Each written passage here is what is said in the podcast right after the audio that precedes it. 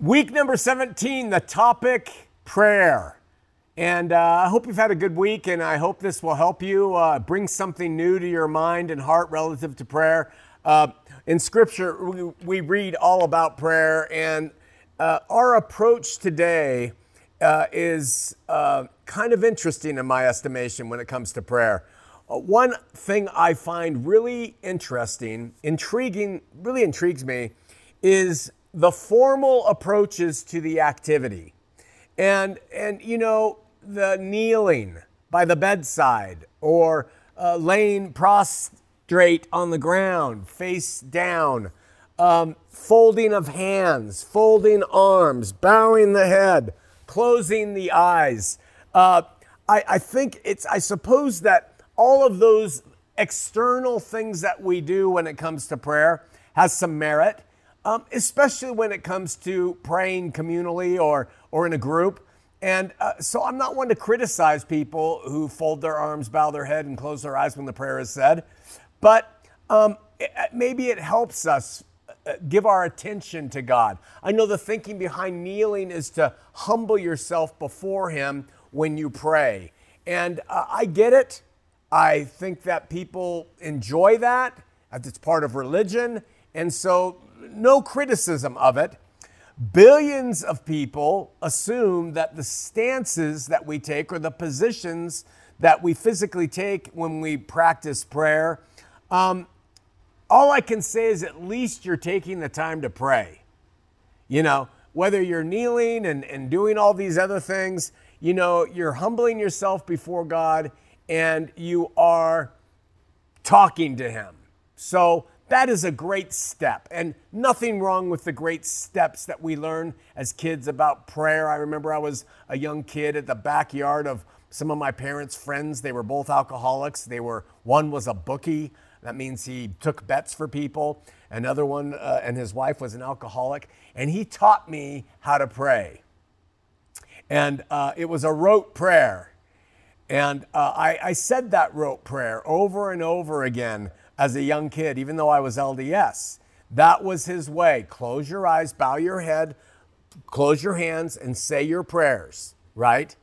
So good enough. However, I today personally find physical practices, um, especially tied to private prayers, to kind of be a reflection of conformity to religious practices rather than on relationship.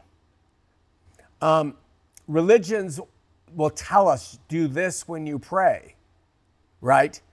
For a Christian, the belief is um, that God is in us by virtue of Christ and his Spirit. And so God is not a distant being to a Christian. The idea is that Christians believe that Christ actually abides in our heart by the Spirit. And if that's the case, we aren't praying to somebody in a distant place looking down on us to see if we're kneeling or closing our eyes or folding our hands. We're communicating with somebody within us. And so we aren't trying to, you know, please them physically. We are trying to relate to them spiritually. So, not that God doesn't deserve us to humble ourselves, you know, and on our knees and, and stuff. And, and, and it's reverent and it's humble and it shows awe and respect. Fine if, you, if you're inclined to that.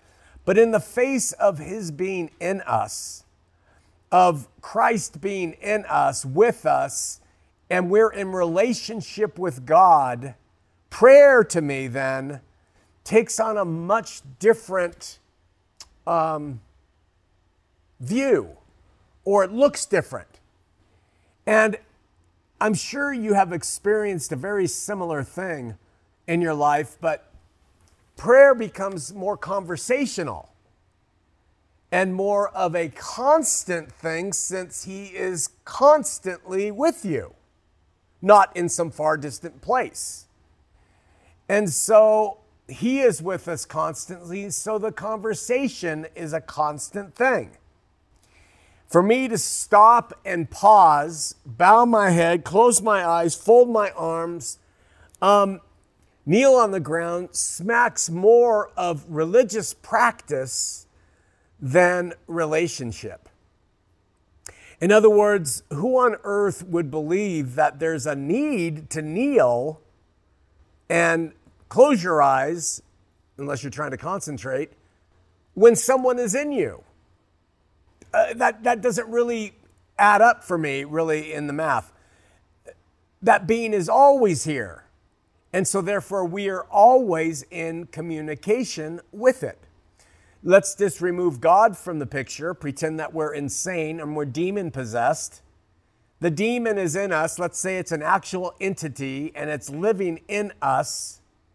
We would converse with it. We would talk to it, right?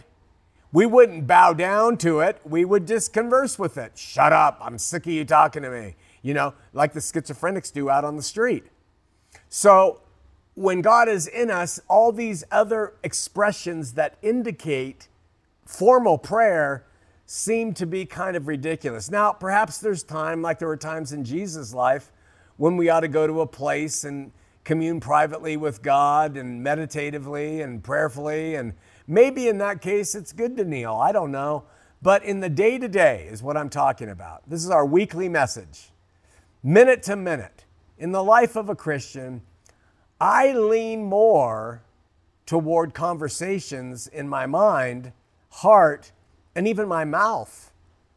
Um, talking with Him directly, immediately, and from a position of gratitude and, and petitioning and seeking and reasoning, and not an event that I start my day with or end my day with.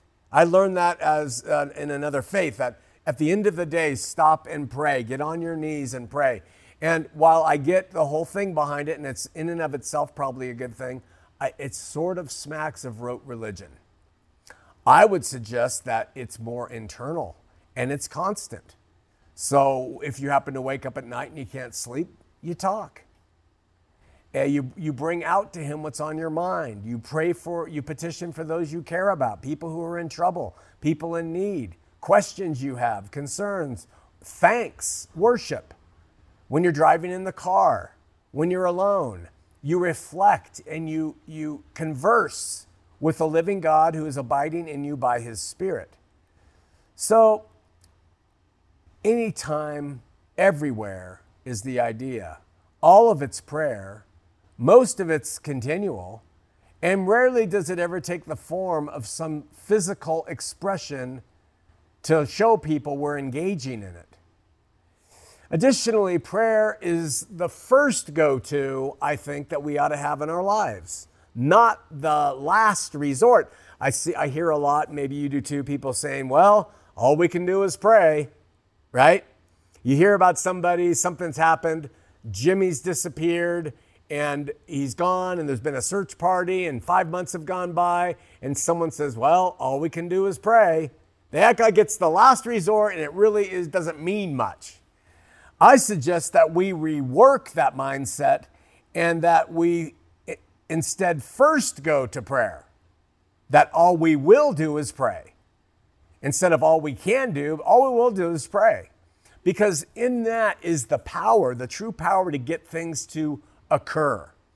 And it really brings God into the mix rather than going to Him as a last resort.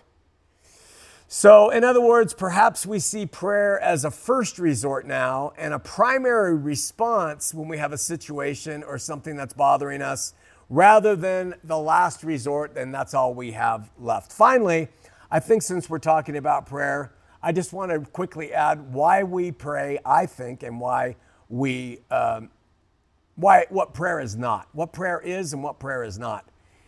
And I think that we pray to communicate with our Creator the contents of our heart.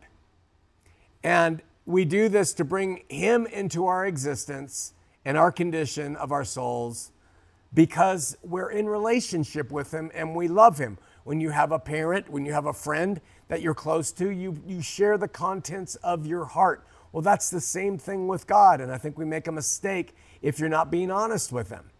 You know, no matter how ugly it is, no matter how egregious your crimes may be, you be honest with God.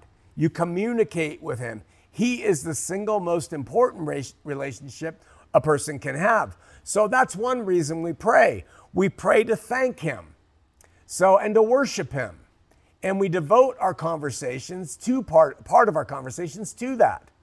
And thank you for this life and for what we have, the food we have, the relationships, the, the experiences, the protection, whatever it is we express, you know, and uh, that how he comforts and sustain, sustains us. And then we pray to petition him on our behalf and behalf of those we love. And we invite him into situations and issues that we're uncertain of or we're fearful of or worried about. And we don't do this so that we can have our will done. That's the, the, one of the big things about prayer. But we ask that our will will be in accordance with His. And if He's willing and able, that He will step in and help a situation. Uh, I used to errantly believe that God does what He wants, and that's it. I've changed my mind on that. And now I think that in the economy of free will and this world, and people being able to do things that they want, uh, uh, amidst darkness and choice, God is in fact limited, I think, in his abilities to intervene. That's why people are allowed to do such heinous things. God is limited to intervene. And I think one of the mitigating factors that we have in our hands as Christians, as believers, is we can petition God to intervene. And by giving Him the, the authority, the right to step into our world and intervene, maybe that allows Him to act in ways that He wouldn't otherwise have if permission wasn't granted. Now, I know that seems it's like we're in control, but in a way, it seems to work with Scripture too. There are times when the prayers of the saints were petitioned by Paul to help overcome a certain situation. Perhaps dark powers have such control over a situation, and all God can say is, No one's invited me to step into this and help fix it.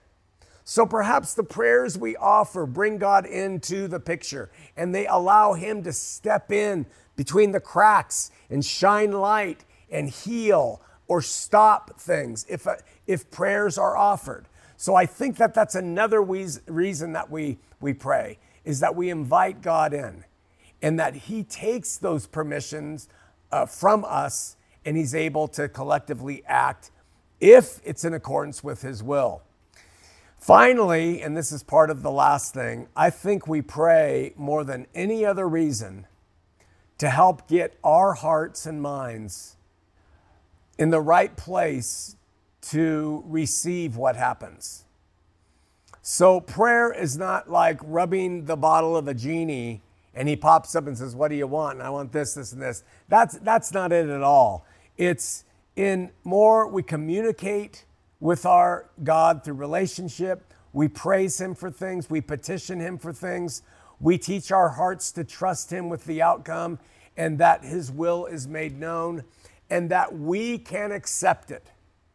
So the prayer is My child is sick, God.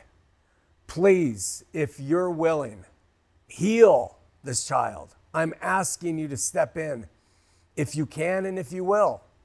But if you don't, help my heart accept what happens. That is one of the main reasons I think Christians pray today. I hope you have a great week. We love you.